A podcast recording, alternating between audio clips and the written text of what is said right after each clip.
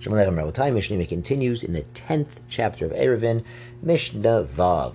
A continuation of yesterday's theme, Lo Ya'mod Adam Birshuti Yachid, you may not stand in the private domain, V'yishte Birshuti Rabim, and drink from a water source in the public domain. We're worried there might be a transference.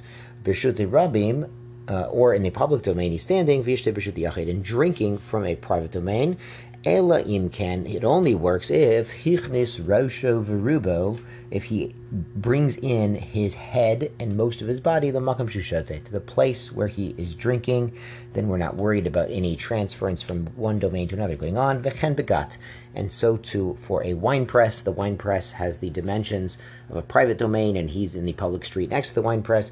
So you got to get into the wine press and uh, to sample the wine, so we're not having any risk of transference.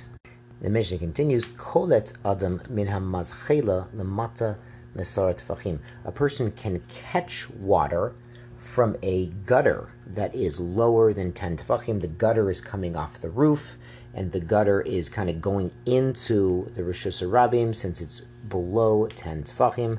So it's no longer the same domain as the house or the roof. It's in the same area he's in, so he can catch water in there and drink it uminetzinor, and from a pipe. Uh, now the pipe is sort of a farther distance from the roof. There's no danger. It's closely attached to the roof and part of the house or the roof. so the pipe is coming off at a distance. Mikomakom shodze, anywhere he can drink. So the difference by the pipe is not only by catching in a cup or a bowl to drink, but even he could put his mouth up to the pipe and drink.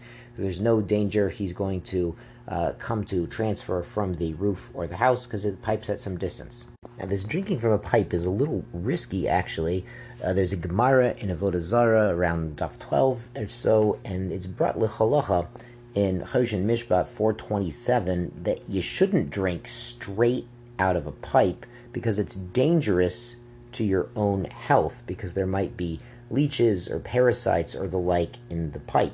But the same Shulchan Aruch also brings in Orach Chaim 351 that he did brings the din of this Mishnah that you can drink from a pipe. So we have to say that we're machalik, that certain pipes, perhaps they're piping in water that's not filtered or not clean or in an area that might have leeches or parasites. So that definitely you don't put your mouth on there and drink. You got to put it in a cup first and take a good look. You might need some filtration or the like. Uh, but this runoff water from the roof apparently is known to be clean and leech free, so sei gesund and go ahead and drink it. And this drinking directly from the pipe where it might have parasites is one of the famous things usher because of sakana, because it's dangerous. And the Rambam lumps that in together with building a ma'akeh, building a uh, like a like a fence around your rooftop so people don't fall off. Great, let's go on to Mishnah Zayin. Bor Birshut Harabim, a hole, this is a hole with water in it, in the public domain, and the bank around the hole is 10 tfachim high, so now it creates a private domain by itself. So there's a chalon shel gobov, a window that's above this hole with water. Memolin himene Shabbat. They could lower a bucket down and draw water from it on Shabbat because it's not. It's been separated from the public domain, so there is no risk of transferring from the public domain to their private domain in through their window.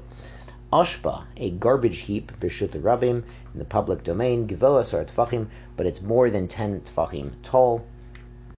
So now it's it's it, it can be its own domain. Of course, it's also four by four tfachim width and length as a, at a minimum. So chalon shol gaba, a window that's above this this trash heap. Uh, mayim. They could dump out their wastewater on Shabbat into this dump because they're not dumping it into the Rabim. They're dumping it onto something that forms its own uh, domain. Yashar kochachim and Shabbat shalom.